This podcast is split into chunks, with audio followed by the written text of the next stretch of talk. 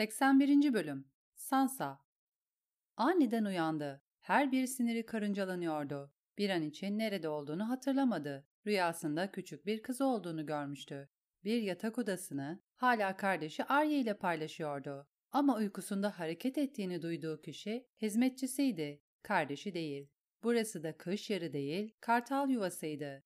Ve ben aleyhn taşım, peç bir kız. Sansa battaniyelerin altında sıcaktı ama oda soğuk ve karanlıktı. Henüz şafak sökmemişti. Sansa bazen rüyasında Sir Elini görüyor ve kalp çarpmasıyla uyanıyordu. Ama az önceki rüya öyle değildi. Ev, rüyamda evimi gördüm. Kartal yuvası ev değildi. Büyüklüğü ancak Meygor Hisarı kadardı ve dimdik beyaz duvarlarının dışında sadece dağ vardı. Bir de gök. Kar ve taştan geçerek vadi zemininden ay kapılarına giden tehlikeli ve uzun iniş. Gidecek hiçbir yer yoktu ve yapacak çok az şey vardı. Yaşlı hizmetkarlar, Sansa'nın babasıyla Robert Baratheon'ın John Arryn'in vesayetinde olduğu zamanlarda koridorların kahkahalarla çınladığını söylüyordu. Ama o günler yıllar öncesinde kalmıştı. Lady Lysa küçük bir hane tutuyordu ve konukların ay kapılarını geçip yukarı çıkmasına nadiren müsaade ediyordu. Sansa'nın yaşlı hizmetçisinden başka tek arkadaşı 3 yaşındaymış gibi davranan 8 yaşındaki Lord Robert'tı. Ve Merillion, Merillion hep var. Genç şarkıcı akşam yemeklerinde onlar için müzik yaparken çoğu zaman doğrudan Sansa'ya şarkı söylüyormuş gibi görünüyordu. Lady Lysa bundan hiç memnun değildi. Merillion'a aşırı düşkündü iki hizmetçiyi ve hatta bir yaver çömezini şarkıcı hakkında yalan söyledikleri için kovmuştu. Lysa da Sansa kadar yalnızdı. Lady'nin yeni kocası dağın dibinde, dağın tepesinde geçirdiğinden fazla vakit geçiriyordu. Şimdi yoktu. Son dört gündür yoktu. Kobreylerle görüşüyordu. Sansa, kulak misafiri olduğu yarım yamalak konuşmalardan John Arryn'in sancak beylerinin Lysa'nın evliliğinden rahatsız olduğunu ve Pedira Vadi'nin Lord savunucusu olarak kerhen salahiyet verdiğini biliyordu. Royce Hanedanı'nın anadalı, Rob'un savaşına yardımcı olmayan Lady Lysa'ya açıkça baş kaldırmaya yakındı. Üstelik Waynwood'lar, Redford'lar, Belmore'lar ve Templeton'lar onları her şekilde destekliyordu. Dağ kabileleri de rahatsızlık veriyordu ve Lord Hunter o kadar beklenmedik bir şekilde ölmüştü ki adamın iki küçük oğlu ağabeylerini babalarını öldürmekle itham ediyordu. Erin Vadisi savaşın en kötü kısmından esirgenmiş olabilirdi. Fakat Lady Lysa'nın olduğunu iddia ettiği cennetvari yer hiç değildi. Tekrar uyuyamayacağım diye fark etti Sansa. Kafam çok karışık. Yastığını gönülsüzce kenara itti. Battaniyeleri attı. Pencereye gitti ve panjurları açtı. Kartal yuvasının üstüne kar yağıyordu. Dışarıda kar taneleri hatıralar kadar sessiz ve yumuşak bir şekilde aşağı süzülüyordu. Beni uyandıran şey bu muydu? Kar yağışı aşağıdaki bahçede şimdiden kalın bir tabaka oluşturmuştu. Çimenleri örtmüş, fundaları ve heykelleri beyaza boyamış ve ağaçların dallarını aşağı çekmişti. Manzara, Sansa'yı çok uzun zaman önceki soğuk gecelere geri götürdü. Çocukluğunun uzun yazındaki gecelere. En son kış yarından ayrıldığı gün kar görmüştü. Bundan daha hafif bir yağıştı diye hatırladı. Rob bana sarılırken saçlarında kar taneleri eriyordu ve Arya'nın yapmaya çalıştığı kar topu ellerinde dağılıp duruyordu. O sabah ne kadar mutlu olduğunu hatırlamak Sansa'nın canını yaktı. Hülen onun ata binmesine yardım etmişti ve Sansa etrafında kar taneleri uçuşurken o muazzam ve engin dünyayı görmek için kaleden ayrılmıştı. Şarkımın o gün başladığını düşünüyordum ama o şarkı neredeyse bitmişti. Giyinirken panjurları açık bıraktı. Bahçe, kartal yuvasının kuleleriyle çevreleniyor ve dağ rüzgarlarının en beterinden korunuyor olmasına rağmen soğuk olacaktı. Sansa bunu biliyordu. İpek iç çamaşırları, pamuklu bir içlik ve mavi kuzu yününden sıcak ve yumuşak bir elbise giydi. Bacakları için iki kat çorap, dizlerine kadar çıkan bağcıklı çizmeler, ellerine kalın deri eldivenler ve son olarak beyaz tilki kürkünden yapılmış başlıklı bir pelerin. Pencereden içeri kar girmeye başladığında Sansa'nın hizmetçisi battaniyesine daha sıkı sarındı. Sansa kapıyı yavaşça açtı ve sarmal merdivenden aşağı indi. Bahçe kapısını açtığında gördüğü manzara o kadar güzeldi ki Sansa nefesini tuttu. Böylesine kusursuz bir güzelliği huzursuz etmek istemiyordu. Kar, uhrevi bir sessizlikle aşağı düşüyor, kalın ve bozulmamış şekilde yerde birikiyordu. Bütün renkler dünyanın dışına kaçmıştı. Beyazların, siyahların ve grilerin yeriydi burası. Beyaz kuleler, beyaz kar ve beyaz heykeller, siyah gölgeler ve siyah ağaçlar, yukarıda koyu gri gökyüzü. Saf bir dünya, diye düşündü Sansa. Ben buraya ait değilim. Yine de dışarı çıktı. Çizmeleri karın pürüzsüz yüzeyinde, bilek derinliğinde çukurlar açtı. Ama hiç ses çıkmadı. Sansa, donmuş fundaların ve koyu renkli ince ağaçların önünden ağır ağır geçti ve hala rüyada mı olduğunu merak etti. Gökyüzünden düşen taneler bir aşığın öpücükleri gibi hafifçe yüzüne dokunuyor ve yanaklarında eriyordu. Bahçenin ortasında kırık ve yarısı toprağa gömülmüş halde yatan, ağlayan kadın heykelinin yanında Sansa başını gökyüzüne kaldırdı ve gözlerini kapadı. Karı kirpiklerinde hissediyor, dudaklarında tadını alıyordu. Bu kış yarının tadıydı, masumiyetin tadıydı, düşlerin tadıydı. Sansa gözlerini tekrar açtığında dizlerinin üstündeydi. Düştüğünü hatırlamıyordu. Gökyüzü, gri'nin daha açık bir tonuna bürünmüş gibi görünüyordu. Şafak, diye düşündü. Başka bir gün, yeni bir gün. Sansa'nın açlık duyduğu eski günlerdi. Uğruna dua ettiği. Ama kime dua edebilirdi? Sansa, bahçenin bir zamanlar tanrı korusu olmak için kurulduğunu biliyordu. Fakat toprak bir büvet ağacının kök salamayacak kadar ince ve taşlıydı. Tanrısız bir tanrı korusu, benim kadar boş. Yerden bir avuç kar aldı ve parmaklarının arasında sıktı.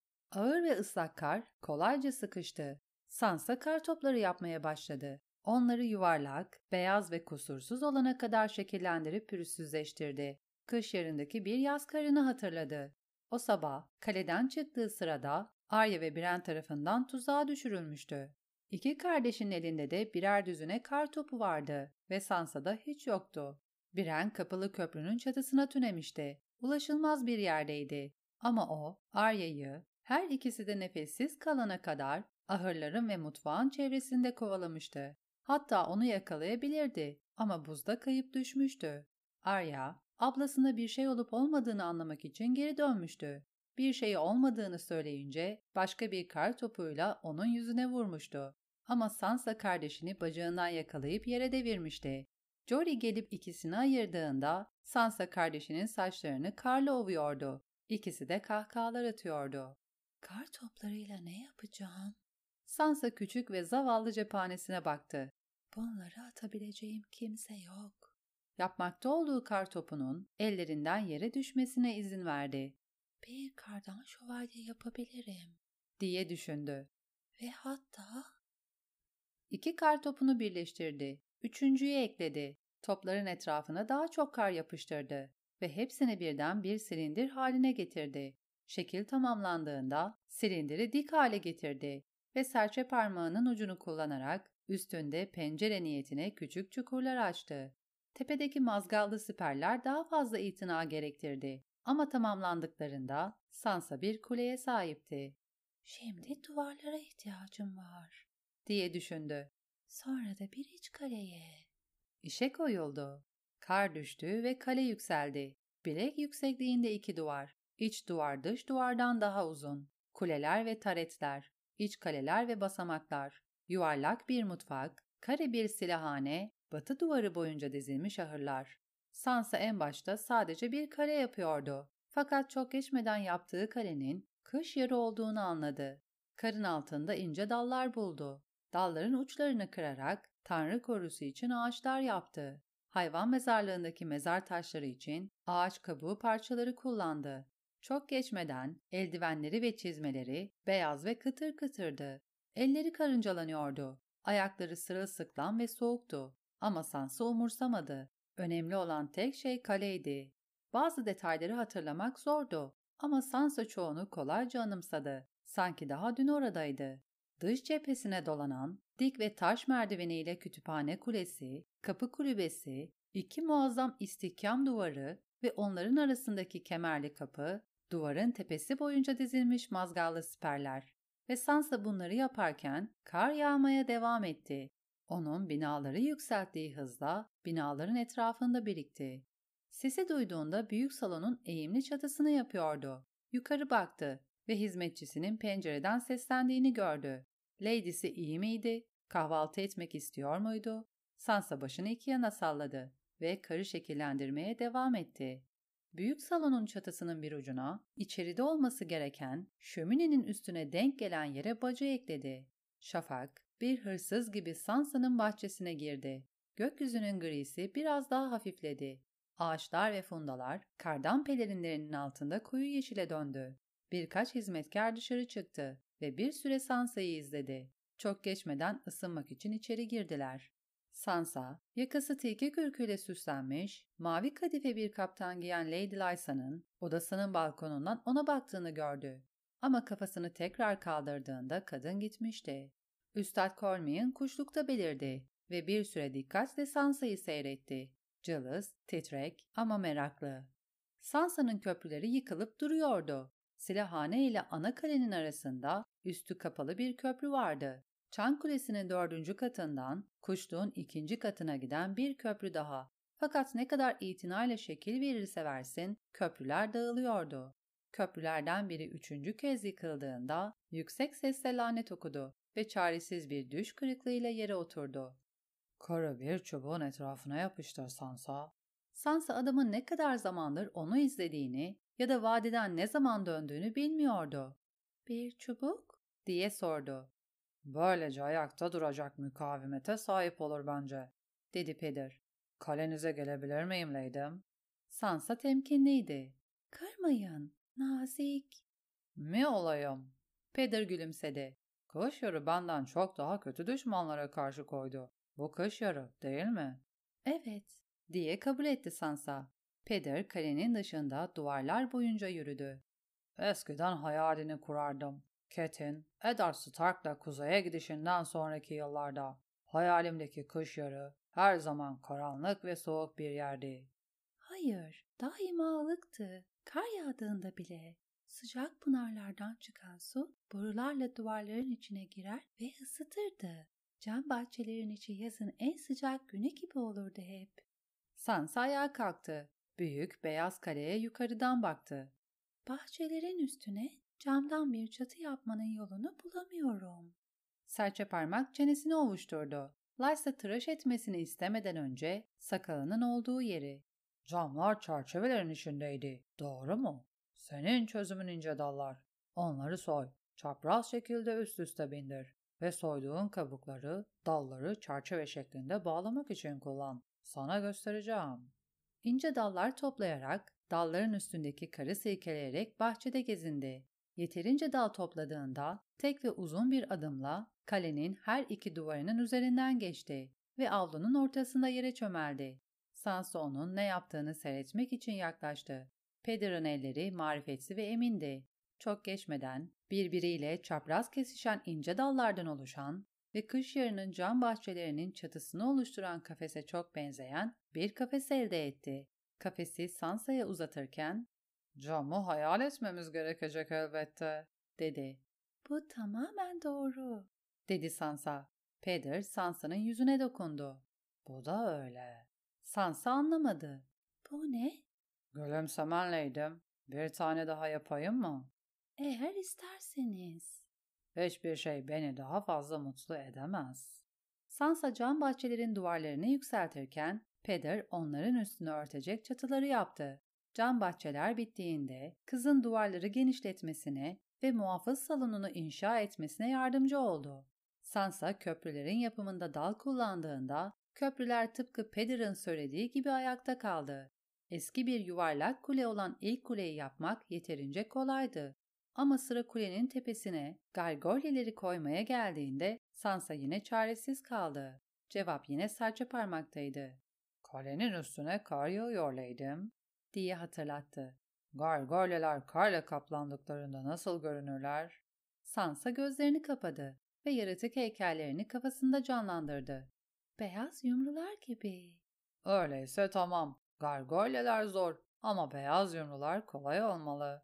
Kolaydı. Yıkık kule daha da kolaydı. Birlikte uzun bir kule yaptılar. Kuleyi dik hale getirdiklerinde Sansa parmaklarını binanın tepesine soktu. Bir avuç dolusu kar aldı ve Peter'ın yüzüne attı. Bu hiç de nazik bir hareket değildi Leydim. Beni eve götüreceğinize dair yemin etmişken buraya getirmeniz gibi. Sansa, Peter'la bu kadar açık konuşacak cesareti nereden bulduğunu merak etti. Kış yarından diye düşündü. Kış yarının duvarlarının içinde daha güçlüyüm. Peter'ın yüzü ciddileşti. Evet, o konuda seni yanılttım. Ve bir konuda daha. Sansa'nın boğazı düğümlendi. Hangi konu? Beni hiçbir şeyin bu kaleyi yapmana yardımcı olmaktan fazla mutlu edemeyeceğini söyledim, dedi Peter. Korkarım bu da yalandı. Başka bir şey beni çok daha mutlu eder. Sansa'ya yaklaştı. Bu. Sansa geri gitmeye çalıştı ama Peter onu kollarının arasına çekti ve aniden öptü. Kız güçsüz bir şekilde kıvranarak kurtulmaya çalıştı. Ama bu çabası kendini adama daha sıkı bastırmaktan bir işe yaramadı. Adamın ağzı Sansa'nın ağzındaydı. Onun kelimelerini yutuyordu. Nane tadındaydı. Sansa bir an için öpüşe teslim oldu. Sonra yüzünü çevirdi ve geri çekildi. Ne yapıyorsunuz? Peter pelerinini düzeltti. Bir kar perisini öpüyorum. Öpmeniz gereken kişi o. Sansa başını kaldırıp Lysa'nın balkonuna baktı. Lady karınız. Öpüyorum, dedi Peter. Lysa'nı şikayet etmek için bir sebebi yok. Gülümsedi. Şu anda kendini görebilmeni isterdim Lady'm. Çok güzelsin. Küçük bir ayı yavrusu gibi karla kaplısın. Ama yüzün kıpkırmızı ve zor nefes alıyorsun. Ne kadar zamandır buradasın? Çok üşümüş olmalısın. Seni ısıtmama izin ver Sansa. Eldivenlerini çıkar ve ellerini bana ver. Hayır. Murilla'nın düğünde çok sarhoş olduğu gece gibi konuşmuştu Peder. Fakat bu defa Lothar Bron, Sansa'yı kurtarmak için ortaya çıkmayacaktı. Sir Lothar Peder'in adamıydı.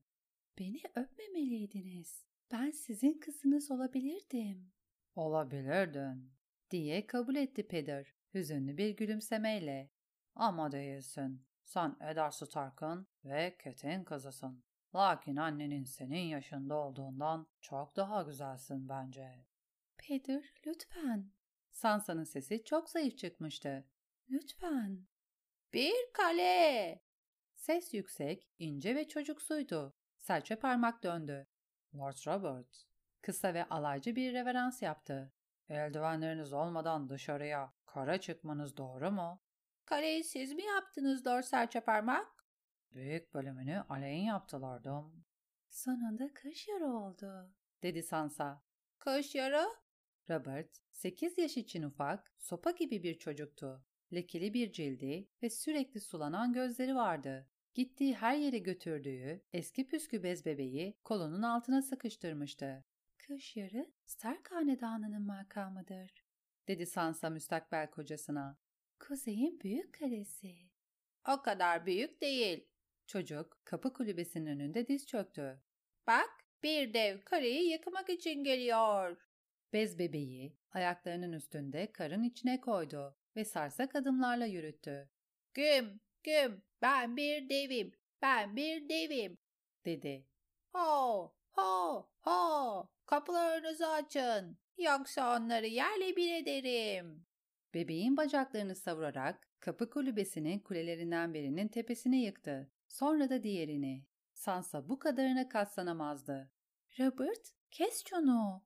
Çocuk durmak yerine bebeği tekrar savurdu ve duvarın 30 santimlik kısmı havaya uçtu. Sansa çocuğun elini kapmak için uzandı ama bunun yerine bebeği yakaladı. İnce kumaşın dikişleri sökülürken yüksek bir yırtılma sesi duyuldu. Birdenbire bebeğin başı Sansa'nın elindeydi. Bacakları ve gövdesi Robert'ta kalmıştı. Oyuncağın içini dolduran paçavralar ve talaşlar karın üstüne dökülüyordu. Lord Robert'ın ağzı seyirdi. ''Onu öldürdün!'' diye feryat etti çocuk. Sonra titremeye başladı. Önce hafif bir şekilde titriyordu. Fakat birkaç kalp atımı zaman içinde kalenin üstüne yığıldı. Kolları ve bacakları şiddetle etrafı dövüyordu. Beyaz kuleler ve karlı köprüler parçalanıp dört bir yana dağıldı. Sansa dehşet içinde ayakta duruyordu. Ama Peter Baelish, Robert'ın bileklerini yakaladı ve üstad için bağırdı. Muhafızlar ve hizmetçi kızlar saniyeler içinde gelip Peter'ın çocuğu tutmasına yardım ettiler. Kısa bir süre sonra Üstad Cormian da geldi. Robert Aaron'ın titreme hastalığı, kartal yuvasının insanları için yeni bir şey değildi ve Lady Lysa onları çocuğun ilk çığlığında koşarak gelmeleri için eğitmişti. Üstad, küçük lordun başını tuttu ve sakinleştirici sözler mırıldanarak çocuğa yarım kadeh rüya şarabı içirdi. Krizin şiddeti ağır ağır azaldı. Sonunda ellerin hafif titremesinden başka bir şey kalmadı. ''Onu daireme götürün.'' dedi Cormain muhafızlara. ''Sürüklenmek onu sakinleştirir.'' ''Benim hatamdı.'' Sansa insanlara bebeğin başını gösterdi. ''Bebeği ikiye ayırdım. Amacım bu değildi ama...'' ''Lordumuz kaleyi yıkıyordu.'' dedi Peder. ''Bir dev.'' diye fısıldadı çocuk ağlayarak. ''Ben değildim. Kaleyi yıkan devdi. Devimi öldürdü. Ondan nefret ediyorum. O bir piç ve ben ondan nefret ediyorum. Sürüklenmek istemiyorum. Lordum, kanınızın inceltilmesi gerek, dedi Üstad Cormian. Sizi kötü kan öfkeli yapıyor. Öfkede titremelere sebep oluyor. Şimdi gelin. Muhafızlar çocuğu götürdü. Kar durmuştu ve hava eskisinden daha soğuktu. Kış yerinin enkazına bakarken ''Lord kocam'' diye düşündü Sansa. Lord Robert'ın kendi düğünü boyunca titreyip titremeyeceğini merak etti. Joffrey bedenen sağlamdı en azından. Sansa çılgın bir öfkeye tutuldu. Yerden aldığı kırık dalın ucuna bez bebeğin kopmuş kafasını geçirdi ve dalı kardan kalenin kırık kapı kulübesinin tepesine soktu. Hizmetkarlar korkmuş görünüyordu ama serçe parmak Sansa'nın yaptığı şeyi görünce güldü. Eğer hikayeler gerçekse kafası kış yerinin duvarlarına koyulmuş halde son bulan ilk dev bu değil. Onlar sadece hikaye, dedi Sansa ve Peder'i orada bırakıp uzaklaştı. Yatak odasına geri döndü. Pelerinini ve ıslak çizmelerini çıkarıp ateşin yanına oturdu. Lord Robert'ın kriziyle ilgili hesap vermek zorunda bırakılacağından emindi. Belki Lady Lysa beni buradan gönderir. Lysa kendisini hoşnutsuz edenleri sürgün etmekte tezdi ve onu oğluna hor davranan insanlardan daha fazla hoşnutsuz eden bir şey yoktu. Sansa sürgünü memnuniyetle karşılardı. Ay kapıları, kartal yuvasından çok daha büyük ve daha canlıydı. Lord Nestor Royce aksi ve sert bir adam gibi görünüyordu. Ama Lord'un kalesini onun adına kızı Miranda yönetiyordu ve herkes Miranda'nın ne kadar şen birisi olduğundan bahsediyordu. Sansa'nın sözde piçliği bile Miranda için sorun olmayabilirdi. Kral Robert'ın gayrimeşru kızlarından biri Lord Nestor'ın hizmetindeydi ve piç kız ile Lady Miranda'nın kardeş kadar yakın sıkı dostlar olduğu söyleniyordu. Teyzeme Roberts'ı evlenmek istemediğimi söyleyeceğim. Bir kadın evlilik yemini vermeyi reddederse bizzat yüce rahip bile onu evli ilan edemezdi. Teyzesi ne derse desin Sansa dilenci değildi. 13 yaşındaydı. Çiçek açmış ve evlenmiş bir kadındı. Kış yeri varisiydi. Sansa zaman zaman küçük kuzeni için üzülüyordu ama kendini onun karısı olmak isterken hayal edemiyordu. Tekrar Tyrion'la evlenmeyi tercih ederim. Lady Lysa bunu bilseydi Sansa'yı kesinlikle gönderirdi. Robert'ın bükük dudaklarından, titremelerinden ve sulu gözlerinden uzağa, Merylion'un ısrarcı bakışlarından uzağa, Peder'in öpücüklerinden uzağa.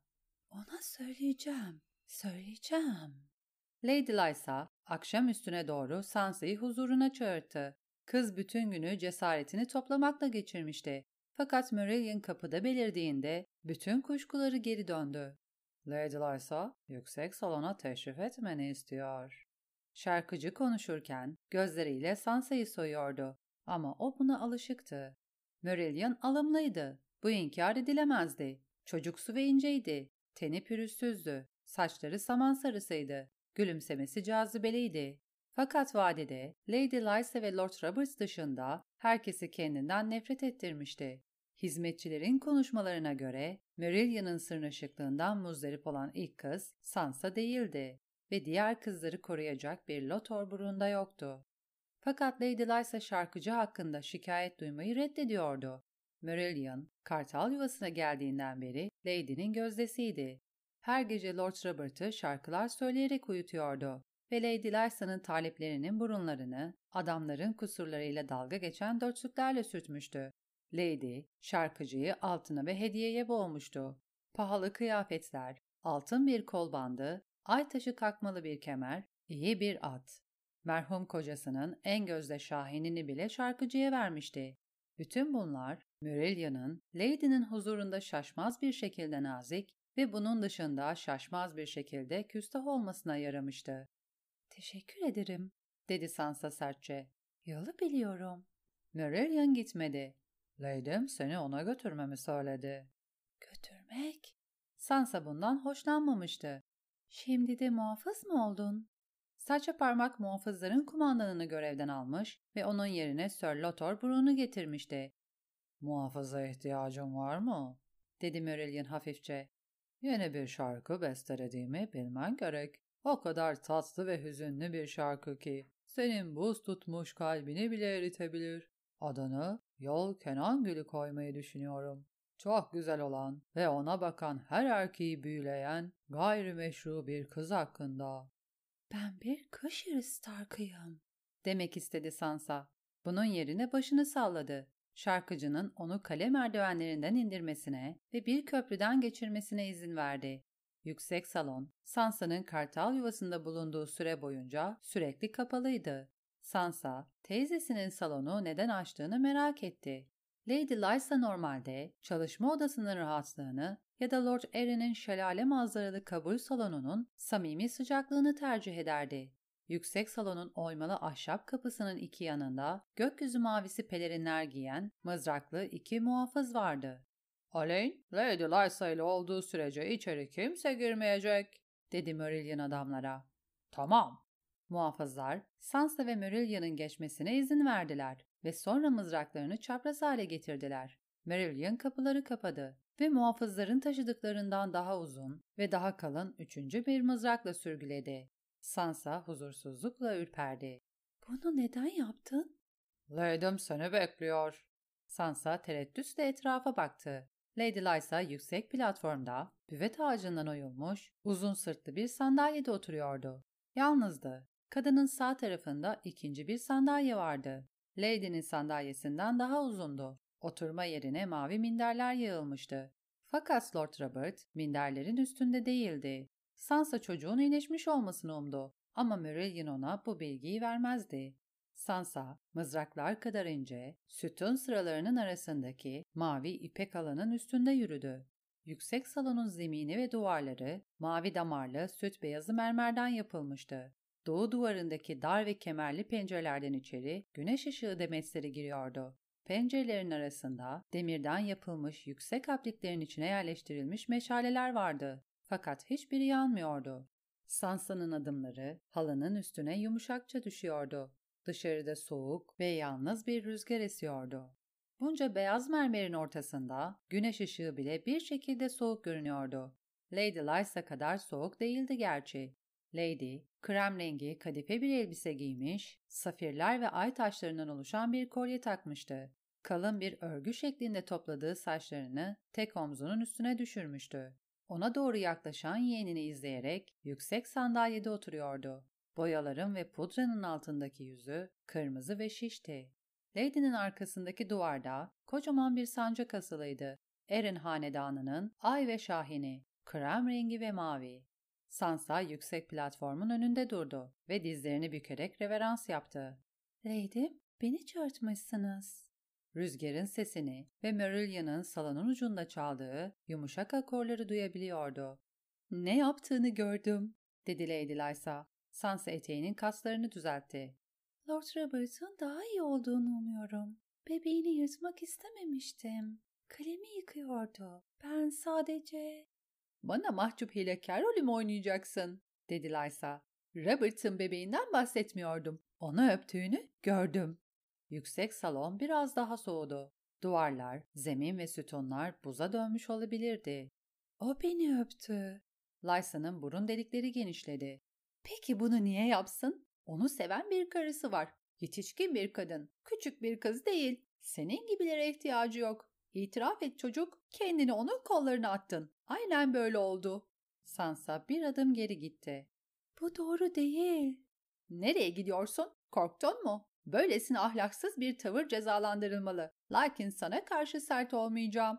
Robert için bir kamçıcı çocuk tuttuk. Özgür şehirlerde adet olduğu gibi. Robert'ın hassas sağlığı onun cezaya bizzat kaslanmasına izin vermiyor. Senin yerine kamçılanması için alt tabakadan bir kız bulacağım. Fakat önce yaptığın şeyi itiraf etmelisin. Bir yalancıya tahammül edemem Alain. Ben kardan bir kale yapıyordum, dedi Sansa.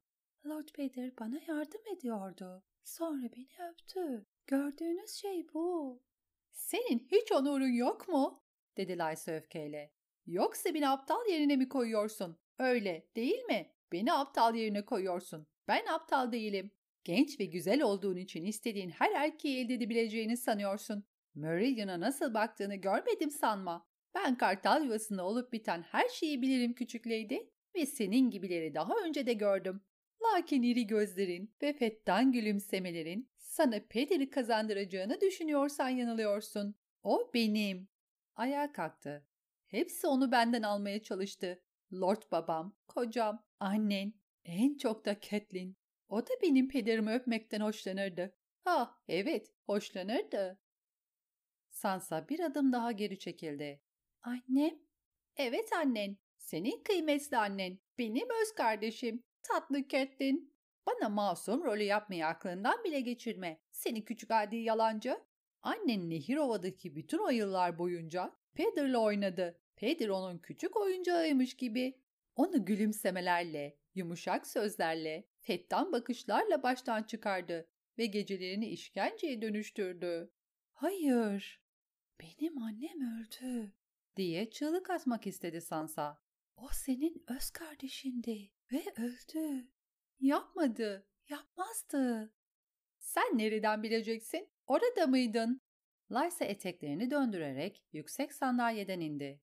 Lord Blackham ve Lord Blackwood'la birlikte mi gelmiştin? Aralarındaki anlaşmazlığı babamın önüne koymak için kaleyi ziyaret ettiklerinde Lord Brackham'ın şarkıcısı bizim için şarkılar söyledi ve Kathleen o gece Peder'la altı kez dans etti. Altı kez. Saydım. Lordlar tartışmaya başladığında babam onları kabul salonuna götürdü. Böylece bizim içki içmemize engel olacak kimse kalmadı. Edmure sarhoş oldu. Gençti ve Pedir anneni öpmeye çalıştı. Ama Catelyn onu itti. Ona güldü. Pedir öyle yaralı görünüyordu ki kalbim infilak edecek sandım. Sonra Pedir sızana kadar içti. Bir yanından amcam onu yatağına taşıdı. Babam onu o halde görmesin diye. Ama sen bunların hiçbirini hatırlamıyorsun değil mi? Lysa öfkeyle aşağı baktı. Değil mi? Sarhoş mu yoksa deli mi? Ben henüz doğmamıştım Lady'm. Doğmamıştın ama ben doğmuştum. Yani bana neyin gerçek olduğunu söylemeye kalkma. Neyin gerçek olduğunu biliyorum. Onu öptün. O beni öptü. Diye ısrar etti Sansa. Ben asla. Sessiz ol. Sana konuşma izni vermedim. Onu baştan çıkardın. Annenin o gece Nehirova'da danslarla ve gülümsemelerle yaptığı gibi. Unutabileceğimi mi sanıyorsun? O gece gizlice Peter'ın yatağına girdim. Onu teselli etmek için. Kanadım ama hissettiğim en tatlı acı oydu. Sonra Peter beni sevdiğini söyledi. Ama tekrar uykuya dalmadan hemen önce bana Cat dedi. Buna rağmen gökyüzü aydınlanmaya başlayıncaya kadar onun yanında kaldım. Annen onu hak etmiyordu. Peter Brandon Stark'la dövüştüğünde annen ona bir uğur mendili bile vermedi. Ben ona uğur mendilimi verirdim. Ben ona her şeyi verdim. O artık benim. Catelyn'in değil, senin değil. Sansa'nın aldığı bütün kararlar teyzesinin saldırısı karşısında paramparça oldu. Lysa Arryn, Sansa'yı, Kraliçe Cersei'nin hiç korkutmadığı kadar korkutuyordu. O sizin lady'm, dedi sesinin uysal ve pişman çıkması için çabalayarak. Gitmek için müsaadenizi rica edebilir miyim? Edemezsin. Lysa'nın nefesi şarap kokuyordu. Başka biri olsaydın seni sürgün ederdim. Seni aşağıya, ay kapılarındaki Lord Nestor'a gönderirdim. Yahut parmaklara geri yollardım. Hayatını o kasvetli kıyıda, sürtüklerle ve koyun pislikleriyle kuşatılmış halde geçirmek ister miydin? Babamın Peder için amaçladığı şey buydu. Herkes bunun sebebinin Peter ile Brandon Stark arasında geçen o aptal düello olduğunu düşündü. Ama öyle değildi. Babam tanrılara şükretmem gerektiğini söyledi. Lord Aaron kadar büyük bir lord beni lekelenmiş halimle almaya gönüllüydü. Ama ben her şeyin kılıçlar için olduğunu biliyordum. John'la evlenmek zorundaydım. Aksi halde babam kardeşini reddettiği gibi beni de reddederdi. Fakat ben peder için yaratılmıştım. Bütün bunları birbirimizi ne çok sevdiğimizi, ne kadar uzun zaman acı çektiğimizi ve birbirimizi düşlediğimizi anlaman için anlatıyorum. Onunla bir bebek yaptık. Kıymetli, küçücük bir bebek. Lysa, bebek hala oradaymış gibi elini karnına koydu. Bebeğimi benden çaldıklarında bunun olmasına bir daha asla izin vermeyeceğime dair kendi kendime yemin ettim. John benim tatlı Robert'ımı ejderha kayasına göndermek istedi. O ayyaş kral da oğlumu Cersei Lannister'a verecekti. Ama onlara müsaade etmedim. Senin benim peder serçe parmağımı çalmana müsaade etmeyeceğim gibi. Beni duyuyor musun Aley? Ya da Sansa ya da kendine her ne diyorsan. Sana ne söylediğimi duyuyor musun? Evet, yemin ederim ki onu bir daha asla öpmeyeceğim ve ve baştan çıkarmayacağım. Sansa, teyzesinin duymak istediği şeyin bu olduğunu sanıyordu. Yani artık kabul ediyorsun. Sen yaptın. Tam da tahmin ettiğim gibi. Sen anne kadar ahlaksızsın. Lysa, Sansa'nın bileğini yakaladı. Şimdi benimle gel. Sana göstermek istediğim bir şey var. Canımı yakıyorsunuz, dedi Sansa kıvranarak. Lütfen Lysa teyze, ben bir şey yapmadım. Yemin ederim. Lysa, Sansa'nın itirazlarını duymazdan geldi. Merillion diye bağırdı. Sana ihtiyacım var Merillion. Sana ihtiyacım var. Şarkıcı ihtiyaslı bir şekilde salonun arka tarafında kalmıştı. Ama Lady Erin'in çağrısıyla hemen geldi. Lady'm, bize bir şarkı çal. Yalancı ve güzeli çal. Merillion'un parmakları telleri okşadı. Lord yağmurlu bir günde geldi. Hey nana, hey nana, hey nana, hey. Lady Lysa Sansa'nın kolunu çekti. Sansa ya yürüyecekti ya da sürüklenecekti. Yürümeyi tercih etti. Salonun yarısını uzunlamasına yürüdü. Bir çift sütunun arasından geçti ve mermer duvardaki beyaz büvet kapıya doğru ilerledi. Kapı, üç ağır bronz sürgüyle sımsıkı kapatılmıştı. Ama Sansa dışarıda esen ve kapının kenarlarına musallat olan rüzgarın sesini duyabiliyordu. Ahşaba oyulmuş hilal ayı gördüğünde durdu. Ay kapısı. Teyzesinin elinden kurtulmaya çalıştı. Bana neden ay kapısını gösteriyorsunuz? Şimdi bir fare gibi ciyaklıyorsun. Ama bahçede yeterince cesurdun, öyle değil mi? Karın içinde yeterince cesurdun. Lady yağmurlu bir günde oya işledi, diye söyledi Merillion. Hey nana, hey nana, hey nana, hey. Kapıyı aç, diye emretti Lysa. Aç dedim. Ya açarsın ya da muhafızlarımı çağırırım. Sansa'yı öne itti. Annen cesurdu en azından. Sürgüleri kaldır. Söylediğini yaparsam gitmeme izin verir. Sansa bronz sürgülerden birini kavradı. Kuvvetle çekip gevşetti ve yere bıraktı. İkinci sürgü mermere sürtündü. Sonra üçüncüsü. Ağır ahşap kapı içeri doğru açılıp bir gümlemeyle duvara çarptığında Sansa kapının mandalına dokunmamıştı bile. Kapının çerçevesinde biriken karlar Sansa'yı titreten bir soğuk hava patlamasıyla birlikte içeri girdi. Geri çekilmeye çalıştı ama arkasında teyzesi vardı. Lysa yeğeninin bileğini yakaladı. Diğer elini de kürek kemiklerinin arasına koydu. Kızı bütün gücüyle açık kapıya doğru itiyordu. Kapının arkası beyaz gökyüzüydü. Yağan kardı. Hepsi buydu. Aşağı bak, dedi Lady Lysa. Aşağı bak. Sansa teyzesinden kurtulmaya çalıştı. Ama Lysa'nın parmakları kızın koluna pençe misali gömülmüştü. Lysa yeğenini tekrar itti ve kız tiz bir çığlık attı. Sol ayağı bir kar tabakasına girdi. Karlar gevşeyip aşağı uçtu. Sansa'nın önünde bomboş gökyüzünden başka bir şey yoktu. 600 metre aşağıda bir yol kalesi dağın yamacına tutunuyordu. Yapma diye çığlık attı Sansa. Beni korkutuyorsun. Murallion, Sansa'nın arkasında hala söylüyordu. Hey nana, hey nana, hey nana, hey. Hala gitmek için müsaademi rica ediyor musun? Ediyor musun? Hayır. Sansa ayağını sağlam bir şekilde yere bastırdı ve kendini geri itmeye çalıştı ama teyzesi olduğu yerden kımıldamadı. Bu yoldan değil, lütfen. Sansa tek elini yukarı kaldırdı. Parmakları kapının çerçevesini tırmaladı ama tutunacak bir yer bulamadı. Ayakları ıslak mermer zeminde kayıyordu.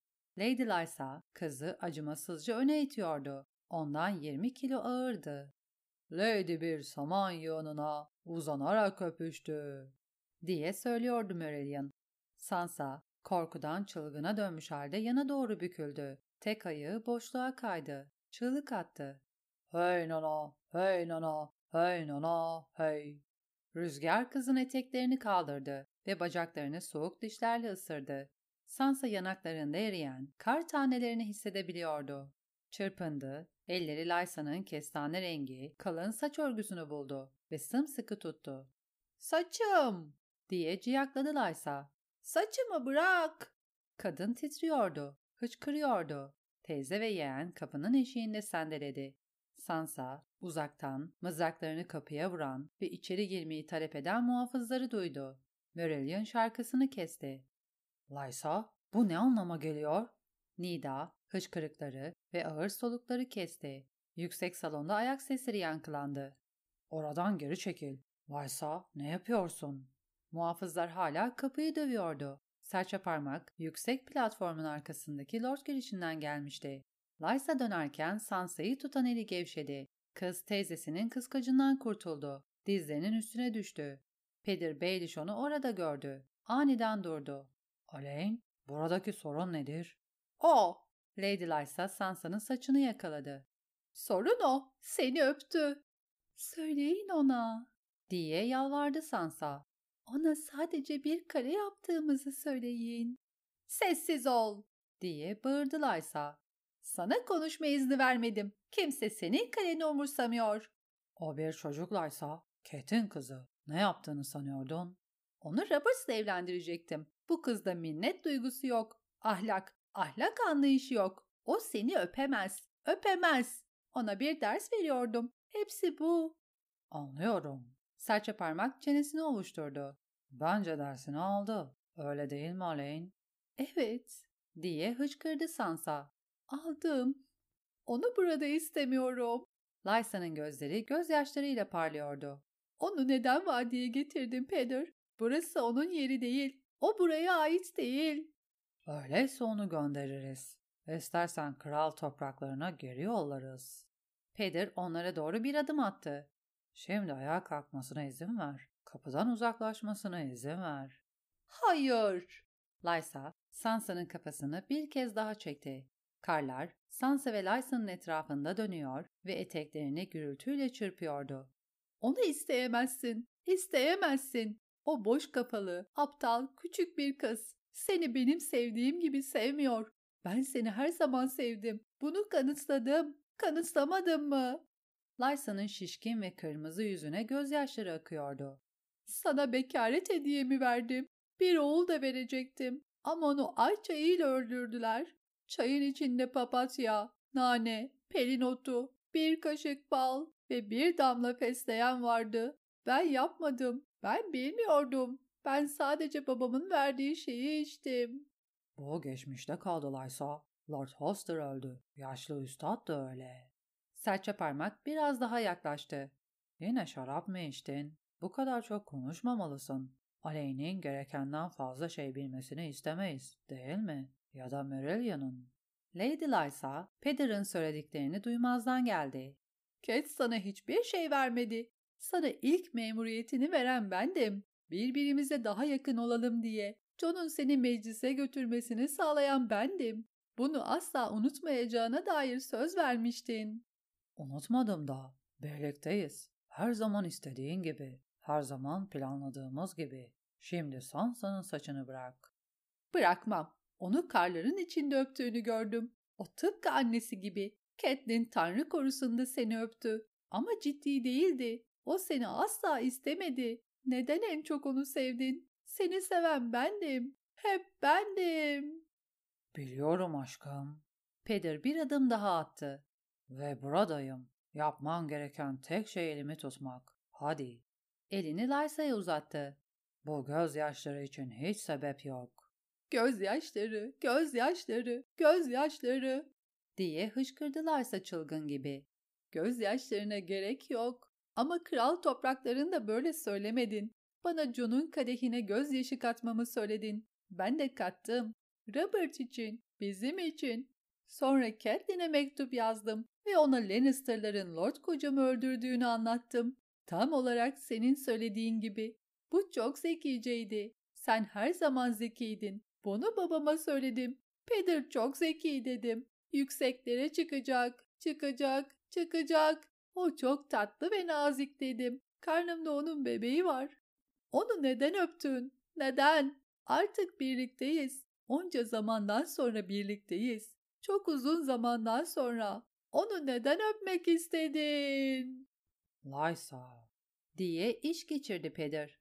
atlattığımız onca fırtınadan sonra bana daha çok güvenmeliydin. Yemin ederim ki bir daha asla yanından ayrılmayacağım. İkimiz de hayatta olduğumuz sürece. Gerçekten mi? diye sordu Lysa ağlayarak. Ah, gerçekten mi? Gerçekten. Şimdi kızı bırak ve gelip bana öpücük ver. Lysa hıçkırarak kendini serçe parmağın kollarına attı.